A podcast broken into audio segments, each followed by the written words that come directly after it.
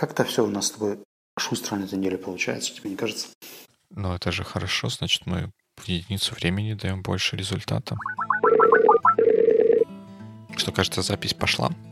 Еще как пошла. Вот сегодня не, необычный выпуск у нас получается.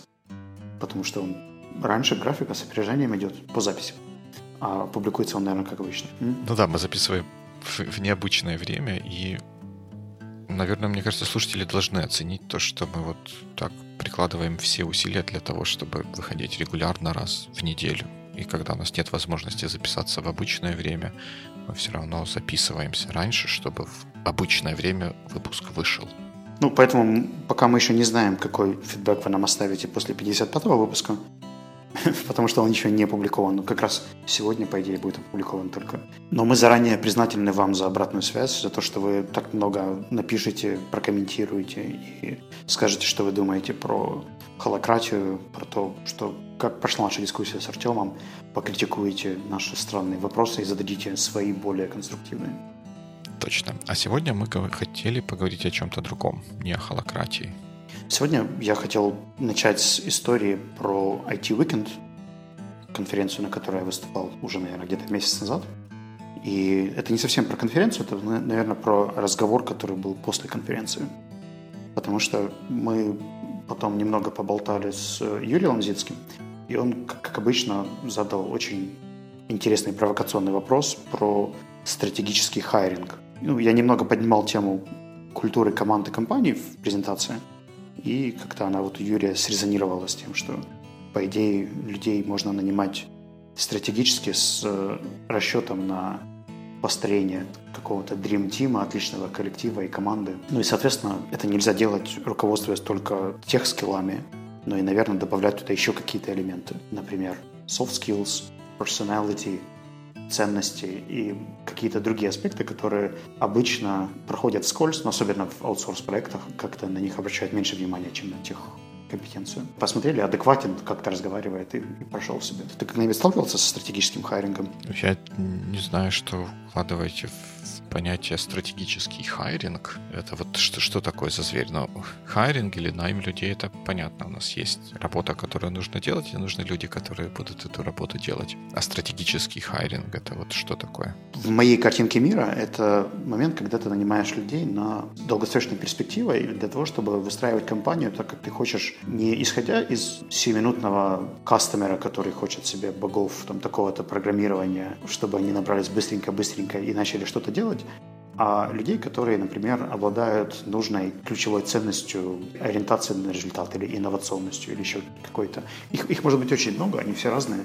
Например, там люди, которые легко относятся к переменам и достаточно гибкие, чтобы не париться по поводу постоянной динамики в компании. Это, это может быть любая ключевая идея или ключевая ценность.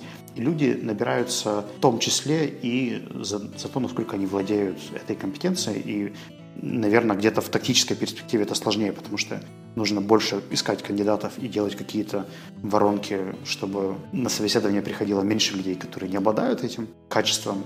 Но в долгосрочной перспективе это дает выстроить такой огромный коллектив или команду, которая, по идее, будет заточена под то, что нужно в долгосрочной перспективе на пару лет. С долгосрочной перспективой пару лет вперед они как-то плохо, как мне кажется, соотносятся и с... Со... Пару лет это 10, 15, 20. Стратегическим планированием. Но тут у меня, как всегда, начинает возникать куча, куча вопросов и куча всяких вот таких вот мыслей, начиная от того, что как это вообще может работать в аутсорсинге, если ключевая компетенция нашей компании, она не в технической области лежит, а она лежит в области управления, управления людьми и взаимодействия с заказчиком. Всякие технические скиллы, они играют второстепенную роль, потому что заказчик нам не приходит за техническими скиллами. Ну, если мы говорим про аутсорсинг в таком широком смысле его слова, а аутсорсинг широкого профиля. Это такая вот первая мысль. А вторая мысль — это то, что вот ты говорил, что ворон как кандидатов шире уши, дольше времени на найм или меньше времени на найм. Если у нас есть позиция, для которой определено, что этот человек должен. Э, обладать какими-то характеристиками, как с точки зрения таких непосредственных умений руками, так и из разряда софт-скиллов, то значит мы должны искать такого человека и не идти на какие-то компромиссы, ну или эти компромиссы просто взвешивать. Так, с этой точки зрения не совсем понятно, что вот вкладывается в, это, в понятие стратегичности. Если мы хотим взять VP of Engineering, у которого основная работа это менеджмент и какое-то системное мышление, то мы будем искать человека, который э, обладает хорошими софт-скиллами, и, и не будем смотреть на это на далекой перспективе, на далекую перспективу или недалекую перспективу.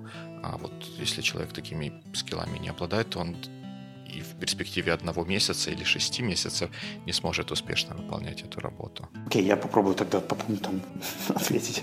Первый момент, который ты сказал, был по поводу аутсорсингового бизнеса и того, как это, по идее, происходит. И а, об их основной компетенции, да, или там, основной ценности, которая несет их бизнес-модель в плане управления этими самыми командами и поиска людей, а, а не, а не техническим навыками. К сожалению, большинство ладно, не буду говорить большинство, но многие рекрутеры, с которыми я знаком, они очень фокусируются именно на поиск технических составляющих кандидата, и они, в принципе, готовы его проводить там, через все остальные этапы каком, по какой-то более упрощенной схеме, если он обладает нужными техническими компетенциями, но, может быть, там не так коммуникативен или английский прихрамывает или еще что-то, что, по идее, не подходит под профайл, но технические навыки перекрывают эту или опыт, да, который у него есть, который отлично совпадает с тем, что нужно, перекрывает все остальные недостатки. Я скорее говорил о том, что вот этот приоритет в сторону технических навыков, он при другой модели хайринга немножко изменяется. Второй момент был по поводу времени. И здесь все интереснее, потому что я считаю, что времени больше уходит не потому, что сам процесс кандидат, поиска кандидата сложнее, да, или там люди неправильно пишут какие-то э, job description, а скорее потому, что тестировать софт-скиллы достаточно сложно.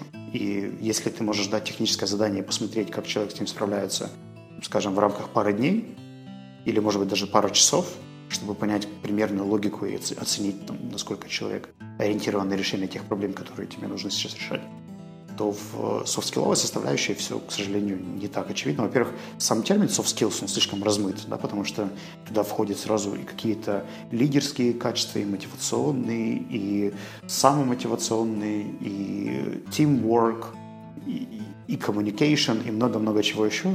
Ну и плюс это крайне сложно проверить в контексте одного собеседования. Поэтому сам процесс собеседования времени на одного кандидата, он уже растягивается во времени если этому уделять больше времени. Я примерно это имел в виду.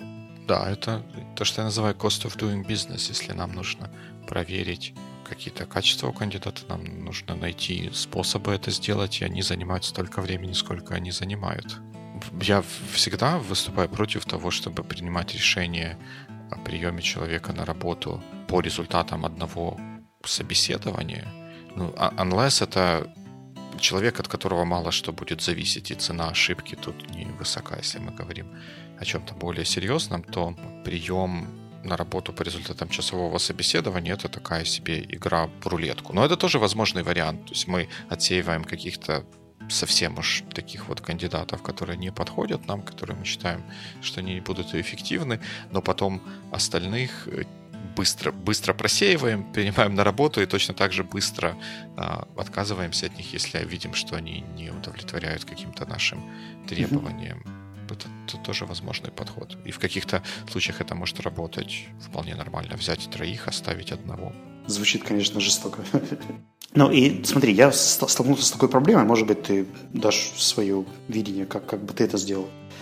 Э, когда, например, приходит заказчик и говорит, что нам нужны разработчики, которые очень-очень толерантны, потому что мы разрабатываем там какой-то супер инновационный проект, который завязан на решении там, гендерных или расовых или еще каких-то нюансов, и нам нужны там, только люди, у которых высокий уровень толерантности ко всем возможным проявлениям diversity, которые ты только можешь себе представить.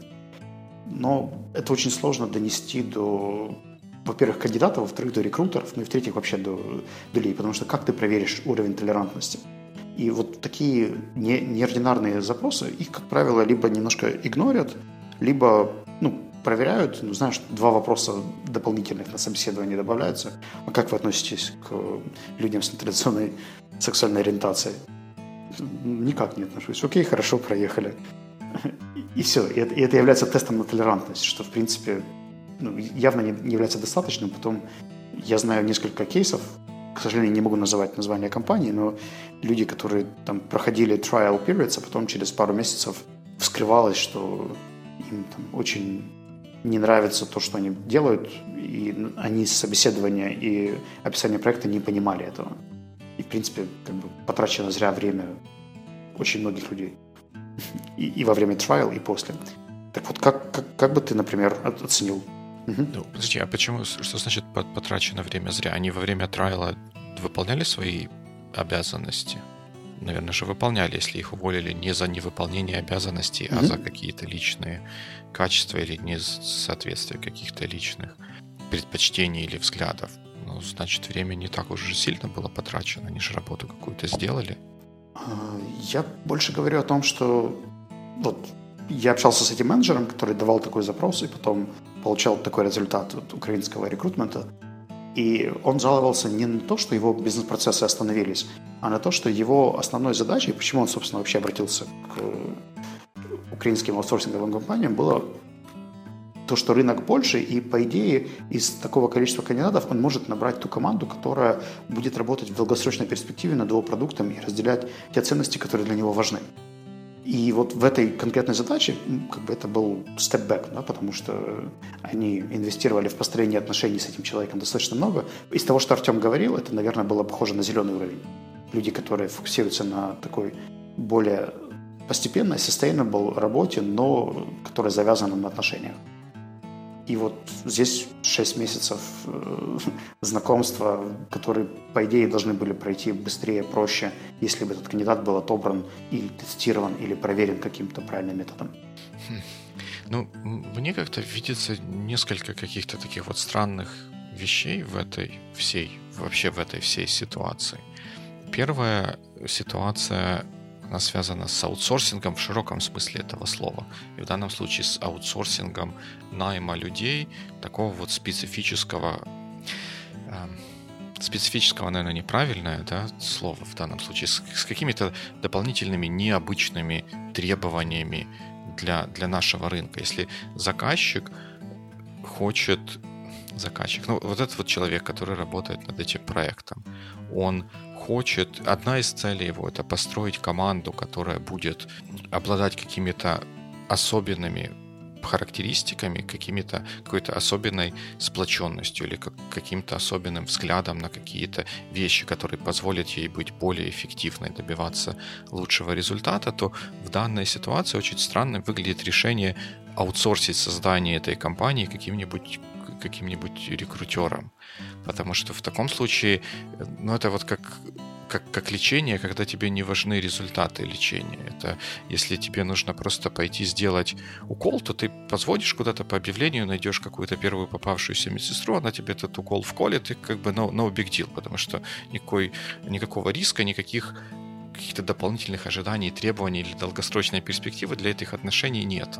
Но если, э, к несчастью, приходится делать или наоборот, к несчастью, возьмем несчастные какие-то штуки, оставим какие-нибудь счастливые события, например, рождение ребенка. Никто не будет аутсорсить поиск или выбор врача, ну, по крайней мере, в наших реалиях, где от этого много, много что зависит, каким-то непонятным людям. То тот, кому это нужно, кто в этом заинтересован, он будет highly invested in, in doing so. И когда он будет искать этого врача, который бы принимал роды, он, он выберет его сам, и он будет уверен в том, что этот врач такой, такой как, как ему нужен. И вот здесь вот мне э, вот это видится как таким вот дисконнектом. Вот что, что было, что двигало вот тем вот э, клиентам, который хотел таким образом собирать аутсорсинговую компанию, если он, с одной стороны, говорит, что это для него важно, чтобы люди были правильные, чтобы вот э, они проявляли какую-то дополнительную эмпатию или какие-то взгляды на вещи, но при этом устраняется от этого и аутсорсит это каким-то непонятным рекрутерам и ожидает от них результата большего, чем они в состоянии дать. Ну, мне кажется, что здесь проблема немножко глубже, потому что неважно, ты нанимаешь этого человека себе на full тайм работу, и он является частью твоей компании и работает только на тебя, или он также работает на тебя, но через какую-то аутсорс-модель. То есть неважно, ты это аутсорсишь или делегируешь своему сотруднику, вопрос в том, что э, ни у того, ни у того нет инструментов, как это проверить. Или, по крайней мере, на это просто никто не обращает внимания сейчас. Или не умеет это проверять. Я не знаю, в чем конкретная проблема. Мне кажется, что вот в данном случае мы говорим не про soft skills, а просто про характеристики людей. Как это такая же характеристика, как attention to detail. Она у человека или есть, или ее нет. Э, ну, в определенных пределах. И тут наверняка есть какой-то такой совершенно конкретный психологический тест, который вот эту грань характера человеческого раскрывает. И мне кажется, с таким прямолинейным подходом в данном случае, что все кандидаты, кроме прохождения собеседования, кроме выполнения какого-то тестового задания, проходят еще такой вот психологический тест. В этом нет ничего страшного, и это могло бы, мне кажется, в данной ситуации улучшить outcome. Ну, ну, смотри, а если этот тест передать аутсорсерам, то это будет чем-то отличаться от э, full-time рекрутера, который будет работать внутри этой компании? Нет, не будет. Но это как бы один из, из методов. Угу. Просто тут возникает вопрос, а кто найдет этот тест, кто определит характеристики кандидата, которые нужны. И тут в, в, в то, как я это услышал, это все было отдано на откуп вот этим самым замечательным рекрутерам, которые, которым по большому счету все равно. И вот когда ты говорил, что все равно, когда, как, как отдавать работу человеку наемному или человеку какому-то, который находится где-то в аутсорсинге, я не согласен с тем, что это все равно. У этих людей, у них разные мотивации, у них разные движущие, движущие факторы. У человека, который работает у тебя в компании, у него в целом в общем по палате у него больше заинтересованности в успехе твоей компании. Потому что если она будет неуспешной и обанкротится, э, его ну, естественным образом уволят, ему придется искать работу, а это потеря времени и, и денег. То есть он в этом успехе заинтересован. В то время как человек, который работает на аутсорсинге, ему успех твоей компании, ну так, как бы nice to have, но это не будет большой проблемой, потому что у него есть компания, в которой он работает, которая заинтересована в том, чтобы он не был без каких-то billable hours. Поэтому если ты закроешься, он тебе поставит хорошую плашечку в резюме, и вот это им, им движет поставить хорошую плашечку резюме, почему у вас используются старые технологии, вот эти вот все вопросы, они из, из этой области. И, и у него нет такого такой преданности делу, твоему делу, у него есть преданность своему делу, и это естественно. Но для него успех твоей компании, он такой nice to have штука, потому что он от этого успеха ничего не получает, по большому счету. Слушай, мне кажется, что здесь, наверное, больше или ближе термин просто maturity, то есть зрелости человека. И неважно, работает он на аутсорсинг или на тебя лично full time. У меня есть примеры людей, они не совсем технические, люди, у которых я так или иначе аутсорсил какие-то вещи. И uh-huh. если это эксперт и профессионал, то он всегда заинтересован в том, чтобы то, что он делает, было на высшем уровне, высшего качества, и это, это для него важно, а не для компании. И когда ты работаешь с такими mature людьми, то, в принципе, форма employment не очень важна, будь то аутсорсер или какой-то full-time или part-time сотрудник у тебя. А, в то же время я вижу очень много технических специалистов, которые даже работая внутри компании, будь то продуктовая или аутсорсинговая, совершенно не переживают насчет ее будущего и относятся к этому намного проще, потому что реалии нашего рынка сейчас таковы, что если ты сегодня чем-то недоволен, то через полтора месяца ты работаешь где-то еще. И, ну, особенно это касается технических специалистов. Мне кажется, что здесь как раз мне повезло, поскольку я чуть меньше работаю с э, employees, сотрудниками э, техническими и чуть больше с э, нетехническими. Как-то мне, наверное, с лояльностью пока везет больше, чем тебе. И поэтому меня такого стереотипа совершенно нет в плане того, что там, кто-то будет более лоял, кто-то менее лоял. Мне кажется, что если человек достаточно зрел, то неважно, как он получает деньги через аутсорс или через зарплату full time.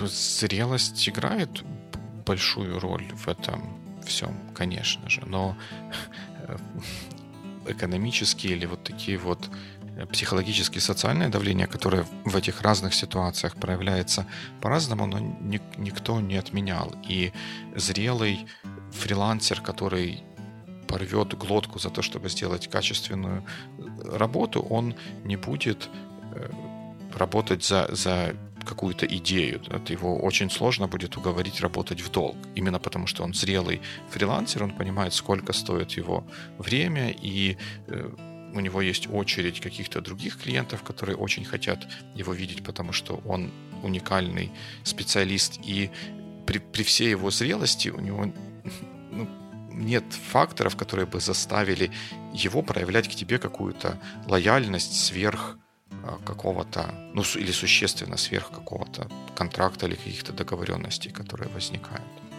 А ты думаешь, что у full сотрудника эти факторы есть? Если ты также задерживаешь зарплату, и она ему важна, то мне кажется, он точно так же разворачивается и уходит, как и фрилансер. А более того, я знаю многих фрилансеров, которые все равно выстраивают отношения, и даже когда у компании не очень ладится, да, условно говоря, мы же фрилансим, не фрилансим, давай по-другому скажем, аутсорсим образовательные услуги во много компаний, mm-hmm. И эти компании также проходят и хорошие, и не очень хорошие времена. И мы принимаем решения в основном по, ну, не только по финансовому критерию. Если мы верим в эту компанию и понимаем, что они пройдут сейчас тяжелый период, и дальше там мы верим в их рост, то мы готовы и давать им какие-то отсрочки и менять условия оплаты в какой-то момент.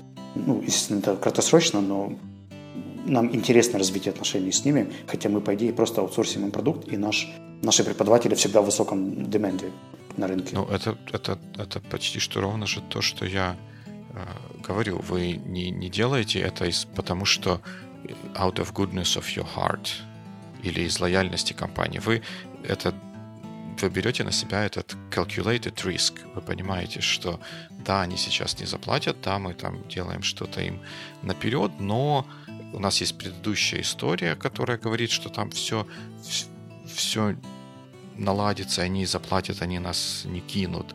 И в целом как-то такая вот конъюнктура рынка такая, которая оправдывает то, что они прямо сейчас не заплатят, и нам дешевле в долгосрочной, там, на, на, в какой-то в долго-среднесрочной перспективе продолжить сотрудничество с ними, чем поставить на них крест, потерпеть, возможно, какие-то репутационные убытки и заново вкладываться в сейлз и в маркетинг для того, чтобы найти нового клиента. Это э, с экономической точки зрения, с точки зрения зрелой организации, это вполне, вполне оправданные, оправданные вещи.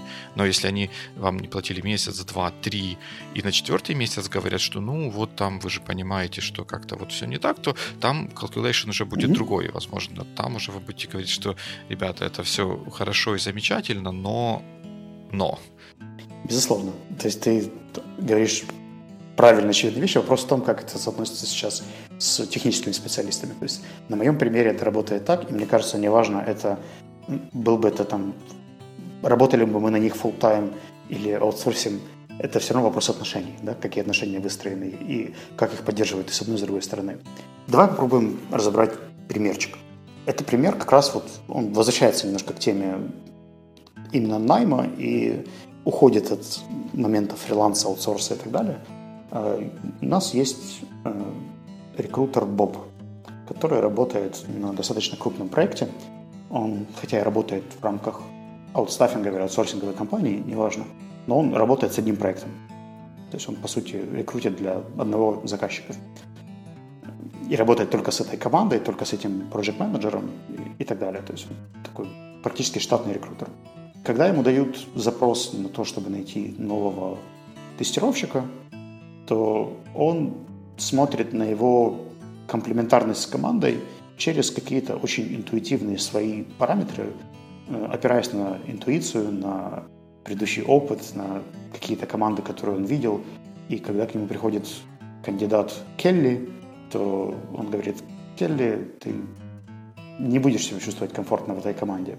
И когда Келли спрашивает, ну почему же, я же хочу попробовать, я обладаю всеми навыками, И тогда они говорят, ну вот у нас команда другая, она динамичнее, чем ты, Келли. И Келли уходит в слезах, потому что он или она недостаточно динамичный. Ну, мне кажется, такая форма давания фидбэка, она вообще неправильная. Потому что это не вина Келли, что вы не подходите. Надо честно говорить, что Келли, ты отличный специалист, но мы не хотим видеть тебя в своей команде по каким-то причинам. Это намного мягче. Ну, ну потом, ну, подожди, так тогда это вину в этой ситуации складывать туда, где она есть. Мы не хотим, а не Келли, ты не динамичная для нашей команды. Это какой-то детский сад. Это мы, мы себя Э, как бы себе упрощаем задачу. Вместо того, чтобы назвать вещи своими именами, мы называем их какими-то другими именами. И в, в этой ситуации неудивительно, что Келли уходит в слезах. Потому что на прошлой, на прошлой работе, на последнем ревью ей сказали и написали, и повысили зарплату со словами, что она очень динамичная и движет ком- команду вперед. Да, я согласен, что форма фидбэка бывает разная, и даже, наверное, сейчас не, не в словах дело, а в том, как оценивается вот эта вот другая гуманитарная составляющая, вопрос там, динамичности человека, коммуникативности, не, коммуникабельности, sorry, коммуникабельности человека или каких-то других факторов. То есть пока что наш рекрутер Боб, да, вы его так назвали? Да, пока да. И кандидат Келли.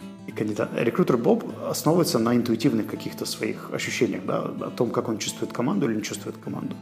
Когда у него этих команд становится не одна, а семь, то, естественно, интуиция становится очень размытой штукой, и он намного меньше может на нее полагаться, опираться, ну, если вообще на нее можно опираться, если уж до этого пошло. И, естественно, в этот момент какой-нибудь менеджер будет говорить, Боб, а давай мы будем как-то это замерять. Как, как нам посмотреть да, на, вот, на, на эти параметры, как их описать, как, как их прописать в job description, и самое важное, как их проверить потом на собеседовании, чтобы когда мы человека представляли команде, мы могли с какой-то уверенностью предполагать, что он там с ними сработается. Хотя бы по базовым таким каким-то характеристикам. Смотри, мне кажется, что тут есть несколько several things to unwrap here. А, первое — это э, почему менеджер приходит к Бобу говорит, Боб, давай как-то по-другому искать кандидатов. Этот, значит, этот менеджер видит, что те люди, которые приходят, они каким-то характеристикам или каким-то требованиям не соответствуют. Или те люди, которых даже взяли работу, потом в, в процессе этой своей работы переживается только двое из пяти или как- как-то так. Ну, значит, он как минимум должен начать не с того, чтобы приходить к Бобу и, и рассказывать, и спросить у него, а как нам еще это тестировать. Он должен э, подтюнить свои требования, которые он выставляет к попу и к вот этой вот вообще HR-рекрутинговой э, составляющей. Этот вот с этого как-то и надо начинать. Боб, Боб рекрутер, он, он ищет таких людей, которых его просят. Если те люди, которые которых он находит, оказываются неподходящим, это поиск проблем начи- надо начинать с того, а каких же людей его просят, правильно ли мы Боба просим этих, этих людей искать. И второй момент, когда один Боб работает с семью разными командами, это тоже проблема, потому что эти разные, это не семь разных команд, это семь разных компаний, если мы говорим про аутсорсинг. У этих семи разных компаний у них разные ценности и всякие вот такие вот вещи, которым они э, уделяют внимание. Соответственно, если бы Боб работал с одной компанией, в которой он сам же и работает непосредственно каждый день, он бы видел эти ценности, он бы их понимал, и он бы их разделял. Потому что если бы он их не разделял, он рано или поздно из этой компании бы ушел. И ему тогда было бы намного проще нанимать в компанию таких людей, э, с которыми компании было бы хорошо работать, потому что он сам часть этой компании. А так, в такой ситуации он нашел какого-то человека с улицы, перебросил его через забор в какую-то команду и говорит, вот он соответствует меркам, которые вы прислали. Ну вот, в общем, давайте теперь вы с ним работайте, давайте результат, а то мне бонус нужен в следующем, в следующем месяце. И вот тут тоже возникают проблемы. Это вторая проблема этой всей ситуации. Третья проблема этой всей ситуации, когда мы говорим, что мы представляем человека в команде и надеемся, что он будет, что он с ней сработается, это тоже, на мой взгляд, неправильный подход. Если нам важно, чтобы человек вписывался в команду, то надо команде дать возможность в том числе влиять на выбор людей, э, которые в нее попадают, а не ставить ее перед фактом, что вот теперь с вами будет работать Элис. Она немножко неопрятная, но она хороший QA-специалист.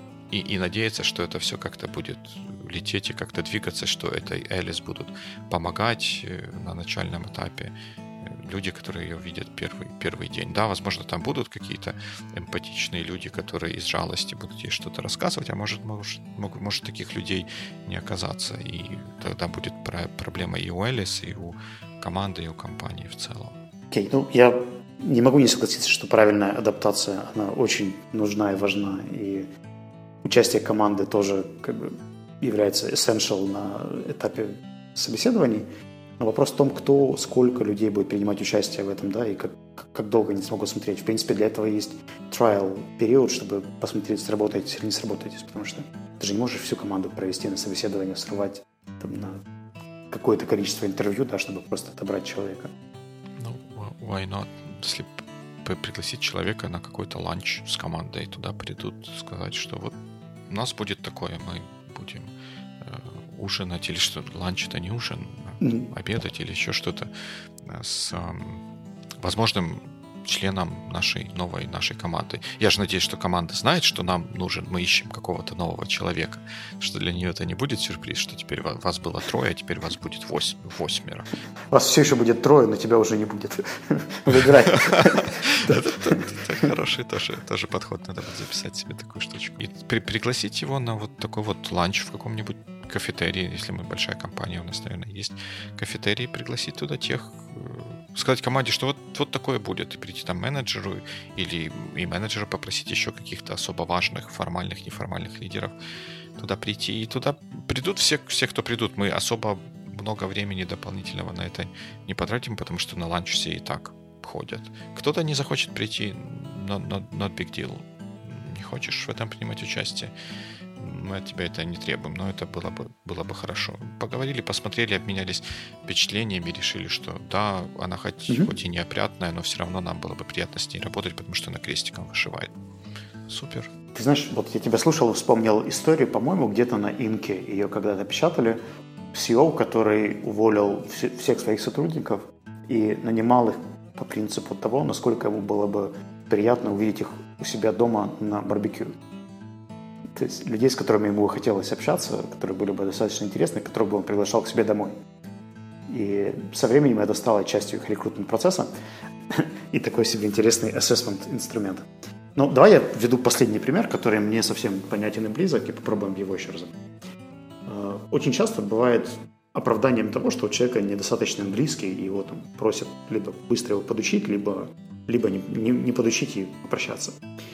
Э, но за английским очень часто скрываются какие-то другие навыки. То есть беда не в том, что у него плохой или низкий уровень английского. Он не может быть upper intermediate, но он просто не умеет писать имейлы, потому что он не умеет писать имейлы, а не потому что у него плохой английский.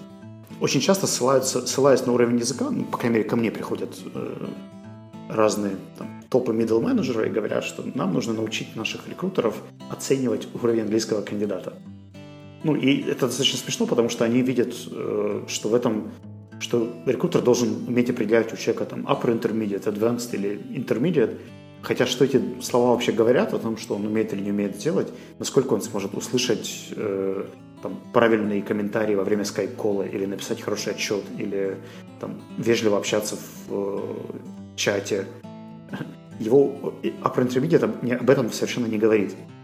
И получается, происходит такая подмена понятий, когда берется какой-то термин типа English, его используют, его дают кандидату, говорят, нужен чувак с крутым английским. Угу. Но не объясняют, для чего это нужно. И точно так же ему там могут назвать какой-то soft skill. Ну, давай пока про английский.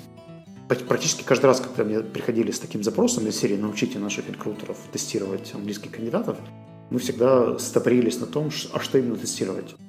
То есть вы хотите, чтобы они выдавали там TOEFL сертификат с general English уровнем, какой словарный запас, на каком уровне у него сейчас есть, или что он должен что-то уметь делать по-английски. И, и как это проверить? Как проверить там, умение человека писать имейлы, и как объяснить э, разработчику на первом собеседовании, что нам очень важно, чтобы ты там, красиво на английском писал отчет, и вот напиши мне отчет там, о чем-то, да, тестовый. Да. Мне, мне кажется, вы очень правильный вопрос задаете. английский, а что, что конкретно это значит? Вот как, как раз в этом и кроется проблема вот, вот здесь. И мне кажется, что от людей, которые ну, выдвигают такие запросы, надо от них требовать рассказа или такого какого-то формализации того, что они в это вкладывают. Что значит, что хороший английский? Вот если у нас есть Крейг, кандидат, как, вот что, что значит, что у него есть хороший, хороший английский в вашем, в вашем случае, тогда должны написать, он, у него будет коммуникация с клиентами и, и, и все такое. И, mm-hmm. и тут, мне кажется, еще, еще большую важность приобретают правильные job description, которые мы в том числе и в, в разговоре про холократию поминали. Ты говоришь, как объяснить девелоперу, что ему нужно будет писать отчет. Ему не нужно это объяснять, это должно быть написано в job description, в той, той позиции, на которую он оплавится и проходит собеседование. Тогда ему не нужно будет объяснять. Это mm-hmm товарищ, это будет часть твоей работы, покажи нам, как ты можешь с ней, с ней справляться. А что касается того, как это проверить, ну, если мы знаем, что именно нам нужно, то нам надо человеку просто дать задание, которое будет позволить ему продемонстрировать, что он этими необходимыми навыками обладает. Можно представить себе вполне такую гипотетическую ситуацию или конструкцию, когда у нас есть просто девелопер, мы хотим, чтобы он хорошо писал имейлы, мы даем ему тестовое задание, но говорим ему, что тестовое задание ему нужно будет прислать не рекрутеру, который с ним сейчас общается, возможно, mm-hmm. это тестовое задание выдает, а прислать менеджеру команды. Его зовут Джо, вот его имейл, и я предупрежу Джо, что он или, вернее, там, Джо до конца пятницы от тебя ожидает email с результатами тестового задания. Если человек пришлет email без сабжекта, без описания, с имейла пупсик at mail.ru и зазипованный какой-то файл, ну, это очень многое скажет о том, как он умеет писать email. Если он пришлет нормальный email с нормального адреса, с каким-то вменяемым сопроводительным текстом, понимая, что он пишет человеку, с которым он еще никогда не общался, это тоже многое скажет о том, как он умеет писать имейлы и вообще коммуницировать. Это, кстати, очень круто. Спасибо. Я просто очень часто получаю имейлы от Ксюшка91 или... Да, ты... I feel your pain. Это, это правда здорово. Особенно, когда это предложение о сотрудничестве или запрос на коммерческое предложение. это, это всегда здорово. Вот. И я очень согласен со многими вещами, которые ты говоришь. Беда лишь в том, что как бы это тоже требует определенного уровня зрелости теперь уже от менеджмента. Потому что знать заранее, что тебе нужно от человека, не всегда легко, потому что мы понимаем, что нам нужно, когда у нас это забирают. То есть, когда вдруг где-то в процессе оказывается, что человек там не очень э, четко пишет имейлы, да, мы на это не очень, мы, на это не обращали внимания, мы уже это поняли потом и начинаем постфактум либо его доучивать как-то в спешном порядке, а он не очень учится, либо ко всем следующим кандидатам автоматически применять это требование, но потом всплывает следующая проблема, что на самом деле люди косячат в отчетах, и мы начинаем еще в это нырять. А потом есть люди, которые отмалчиваются на скайп-колах, и давайте будем смотреть, чтобы они понимали акценты разные, ну и так далее, и так далее, и так далее. То есть эти штуки всегда накладываются одно на, на одно, и в итоге к job description каждые два месяца добавляется новая позиция, а English Teacher каждый раз, каждые два месяца обновляется задание, что, блин, а теперь давайте их срочно научим там, вести себя хорошо на митингах и задавать правильные вопросы, вести себя активно, кивать э, и подавать признаки жизни. Друзья, это не совсем задача инглиш-тичера, но ладно. Ну да, я тут с тобой на сто процентов согласен. Это там кивать и вести себя активно, не хамить на митингах. Это в первую очередь задача менеджера, который этого человека на митинг отправляет. Он ему должен выдать волшебный фидбэк после первого такого mm-hmm. случая после второго случая он должен какие-то, наверное, уже экстраординарные меры принять, но если такое продолжается, то уже надо что-то более решительное, наверное, делать. Я просто говорю, что вот в основном я в этом всем вижу проблему в том, что мы э, подменяем понятия и называем English то, что на самом деле не проблема English, проблема soft skills, то, что не совсем soft skills и так далее. Мы укрупняем проблему, и стараемся ее потом как-то проверить, потестить очень глобально. Да? То есть на собеседовании проверим-ка ваш английский. Ну, давай тебя погоняю. Как будет стол по-английски? Table. А, ну нормально, давай. Да, ну, мне кажется, что это часто проявляется не только в найме или в работе с людьми, когда мы какие-то вещи такие вот сложные, ну не то что не сложные в смысле как квантовая механика, а сложные, в которых просто много каких-то деталей и взаимосвязанных частей. Мы их стараемся свести или подменить вещам как, как каким-то более простым и осязаемым. Что в данном случае э, у девелоперов проблема с софт-скиллами, но поскольку они эти софт-скиллы реализуют на английском языке и их плохое знание английского усугубляет их плохие софт-скиллы, мы обращаем свое внимание на то, что простое и понятное. Софт-скиллы это какое-то там что-то вот вообще такое вот, кто его знает, что такое. А вот английский это просто понятно. Present perfect, э, вот, артикли и все дела. И поэтому вот тогда фокус внимания смещается из того, что действительно нужно и важно, на то, что понятно, осязаемо и на что можно как-то влиять в более краткосрочной перспективе. Ну, знаешь, как-то вот резюмируя нашу сегодняшнюю с тобой дискуссию, я хочу задать вопрос нашей аудитории. А как вы оцениваете свой уровень английского? Напишите нам, пожалуйста, либо в Facebook-чате, либо на sonar.one свой уровень, и как вы поняли, что он именно такой.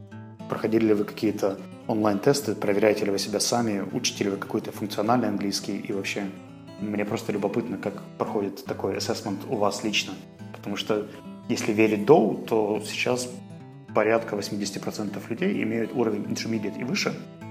Но как-то это вообще расходится с той картинкой, которую я вижу в обычных компаниях, где я работаю. Может быть, я не там работаю, конечно, но вот мне любопытно. Да. Расскажите, Вячеслав, о том, что вы думаете о своем английском. Или о чужом английском. Это тоже всегда интересно. И самое важное, как вы это оцениваете. Супер. Ну, по-моему, мы и так поговорили больше, чем рассчитывали с точки зрения времени. Друзья, всем спасибо.